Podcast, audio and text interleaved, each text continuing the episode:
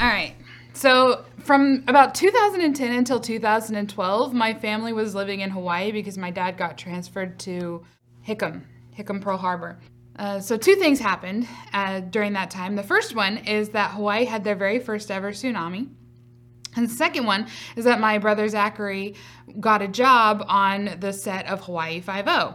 And you wouldn't think that those two things were related, but they are. So when the tsunami came in, Hawaii had no idea how to deal with it because, like I said, they'd never had one before. And so everybody's like scrambling, trying to get away from the inundation zone, but everybody is trying to move uh, on the entire island. They're all moving inward, um, created massive amounts of traffic and chaos and confusion. And so when after that happened, they were able to create you know their tsunami plans. And so when the second one hit they had a better idea of who needed to evacuate and what needed to be done. And then the second thing my my brother getting his job is that he deci- he he got really into film production and filmmaking and television and all that sort of stuff. And so he wanted to create an online um, TV show, and it was it was the zombie apocalypse. So it was uh, the zombie apocalypse hit, and they're stranded. The everybody's stranded on Hawaii, and they can't get off, and so they have to fight off these zombies. And he was basing it off of my family, and so he calls me up, and at the time I was let's see, 2012, I was in Utah, and he calls me up, and he's like, "Hey, Cassie, I need you to figure out what your character is doing." While our family is stranded in Hawaii. And I was like, oh, okay, cool. And so I started writing up something and I ended up writing a book because that's just how I roll. And so I, I, I wrote the book, and the book was so long that it ended up getting split into three books, and I published them. And it was it's a lot of fun. It's just it's like literally the zombie apo- I call it affectionately my zombie apocalypse family drama and the and but it got my family thinking you know what would happen if the zombie apocalypse hit? Would uh, we we are absolutely nothing like the stones in my books. Like you know they're total bosses who can fight zombies with their bare hands and that's just not happening with my family you know so we're trying to figure out could we actually survive the zombie apocalypse and what does that mean so we um, we got together as a family, family council. My family moved from Hawaii back to the mainland. It's the mainland, by the way. It is not the states. So they moved back to the mainland, and we we started figuring stuff out because my my family moved to Offutt, where my dad was stationed next, and Offutt. What a lot of people don't know is um, the the strategic uh, SAC, strategic something air command i don't know strategic something command. Anyway um, it's a it's a nuclear hotspot. If if war were to break out that is one of the first places that would be hit. And you wouldn't think that omaha nebraska would be high up on that list but apparently so so when my dad got moved there we had to figure out in the case of war breaking out if something were to happen if the zombie apocalypse were to hit what what would we do? Would we be able to survive? And so we started cataloging all of the things that we can do. And I'm going to read it off because it's it's a little extensive because I've got a big family. So my dad, as military, uh, uh, he's military. He has hunting abilities and he's intelligence gathering. My mom is education and community organizing. My brother DJ is an electrician, off the grid networking.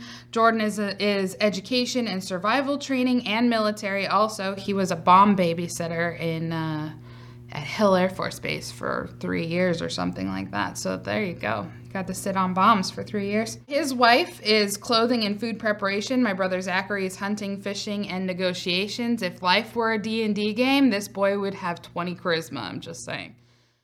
His wife is hunting, fishing, and horse wrangling. She's actually really good. That's how they met. Fun story, but that's a story for another day. My brother Adam is off grid networking, and his wife is education and healthcare. She actually has her undergraduate degree in, uh, I think it's epidemiology. I don't know. She studies pandemics, which I feel is very timely. Um, and my sister Amber is animal training and emergency rescue. She's planning to become a, a rescue a helicopter rescue pilot for like the National Park Service, which is really cool. My brother Noah is plumbing and security. He is just, I think he's about to start his plumbing. Um, he's about to start his plumbing apprenticeship, or he's he's in the works. But he does currently work for a plumbing uh, agency, and then um, security. He actually originally was going to go into the police, and thank goodness that didn't happen because the the anti-police sentiment right now is worse. I would rather he went into the military. His wife, uh, she can make clothing. She can. Uh, she's doing education. She's healthcare. She's actually has her degree in nursing. My brother Ethan is uh, apprenticing with my brother's. My brother DJ is an electrician. He is he knows how to do metallurgy. He he worked at a forge for a little while, um, and he actually there was like a whole stint in his homeschool thing where he was like um, doing emergency stuff. So he learned how to make soap and shampoo and um, like so you know we're set. And then I'm kind of I I w- I don't know I was grandfathered in, so you know I'm cute I guess. I think I could marry a doctor. That that would be helpful. For one thing, when you say prepare for the zombie apocalypse, people look at you like you're absolutely crazy. Okay, let's be real it's probably not going to be an actual zombie apocalypse, okay? Uh, the odds of the dead crawling out of the ground are pretty slim. I'm not gonna say they're nil because yeah, you never know, but it's pretty slim. But like, what would it actually look like? And and we have, believe it or not, we have examples of what this would look like. Um, natural disasters. There was, you know, a, the a hurricane just hit Florida and they're having to deal with the aftermath of that. Their Governor DeSantis straight up told looters that if they start looting, he's going to have you know, he's going to shoot at them. So we have Hurricane Katrina that hit New Orleans in 2005 and it was I mean these were major catastrophes and people weren't prepared.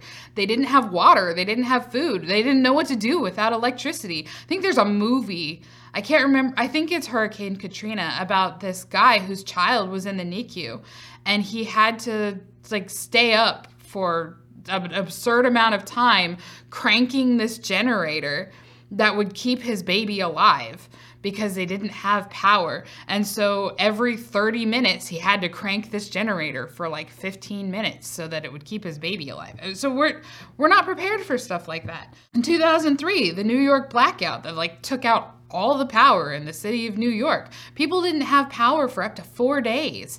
Their food went bad. They they didn't they couldn't have water. A lot of people don't know that the the plumbing relies on electricity too. So yeah, you can flush your toilet for a while, but then the water stops coming back. Then we have uh, attacks on American soil, 9/11. Who would have thought that 9/11 would happen? but it did. And and we had to deal with the aftermath of that because we weren't prepared. We didn't have food. We didn't have emergency care. It's just like I mean, this isn't this isn't something that is unknown to us. And yet for whatever reason, whenever these things happen, people are completely unprepared. Not completely, and not everybody, but you know what I mean. Back during the Cold War, people were much more prepared because it was genuinely likely. And I think it, let's see, I think it's 1984. The movie Red Dawn came out, and I mean, my mom when when she saw that, she was terrified because she she was like, "This is what we're dealing with. This could legitimately happen." That was a genuine fear that people had that Russia was going to come to America and take us over, and we were going to have to figure out how to fight back in a situation where we almost literally could not fight back. So it's not. You know, we we we use it for our fiction, but it's real life too, and we're not in a position where that would, if that were to happen, we would be able to deal with it. Food shortages, uh, I think it's like what, 70 something of food processing plants have burned down just in the last year and a half. Where if if we run out of food on the shelves, how are you going to get food? Where is it going to come from? Do you have a garden? Do you have chickens? Do you have Amish neighbors? That's a joke. Do not do anything to your Amish neighbors. You got to figure this stuff out. And the the thing it's is it's like the Army handbook. I think the the Army Rangers handbook. It says if uh, if you don't if you can't find food if you're if if something happens and you can't find food find the amish and the mormons that is terrifying i mean the idea that the us military is telling people to go into the homes of private citizens and take the stuff that they themselves have shored up for contingencies that's not that's not something that's never happened before when hoarding laws go into effect, anything that you have, the government can come and just take from you. You've got all these people who are who are buying up gold, and that's great and whatever. But if the world were to end tomorrow, you can't eat gold. Uh, you're much better off storing wheat or um, toilet paper or tampons. You know who's going to be rich at the end of the world? The people who have an entire stockpile of tampons. I'm just saying. So, knowing all of this, if you had to leave your house tomorrow, like if something happened and you had to leave your house tomorrow, would you have what you need? My family, again, going back to when my dad worked at Offutt, we had multiple emergency plans. So we had 24 hours notice, we had 12 hours, we had one hour, and we had 15 minutes. What would we do? What would we take? What would we where would we go if we had 24 hours to plan our evacuation from our home? Where would we go? What would we take if we had 12 hours, if we had one hour, if we had 15 minutes? Um, so we had 72 hour kits that were in our garage and if something happened we could grab them we're good for three days. And everybody had one. It wasn't like i had a 72 hour kit that i had to share between my eight uh, my seven siblings and i. We all had our own. There's a volkswagen commercial which is really hilarious. It's like there's this this meteorite that's coming down it's going to hit the the the is going to make landfall and everybody's like freaking out and evacuating. They're getting in their cars and they're driving away. And the, you got this couple and they're like let's go let's go and they throw their stuff in the back of the volkswagen and they're looking at it and it's like completely empty and they're like we can fit more stuff. And so they go in their house and they grab the most random stuff. They grab their tv they grab uh, their exercise ball they grab their blender and the girl as they're driving away the girl's like did we get the juicer? And he's like we don't have a juicer. It's like it doesn't matter how much your car can fit if you're not taking the right stuff. Um, so one one way that you can determine whether or not you have the right stuff in your car if you had to drive away is go camping with just the stuff in your car. I did this when I was in um, Utah and my parents got mad because I went by myself and you know that's probably not the safest thing to do. Um, but I I went camping with just what I had in my car. I wanted to I wanted to make sure that I was in if if something happened, I was in a position where I could just get in my car and drive away and I would be fine. I had food, I did not have enough water. I I had a tent, I did not have enough um, cover. Like I was really cold. Um, I didn't have uh, I I didn't have a hatchet. I I had one of those like portable chainsaw things, which are basically worthless, get a hatchet. The the, the hand chainsaw is dumb. Um, so that that's good. I I figured out what I needed to change and what I needed to uh, to add. Um, but if you don't if you don't put yourself in a position where that's all you have and and that's what I did. I didn't take I didn't buy anything before I went. I just went with what was in my car. But you need to know your circumstances. Uh, if something were to happen, how are you going to get out of work? How are your kids going to get out of school? There are lockdown procedures in schools now. If something were to happen, they lock all of the doors and the windows, and your kids are basically imprisoned there. How are they going to get out? We, all of my siblings had an escape plan from their schools.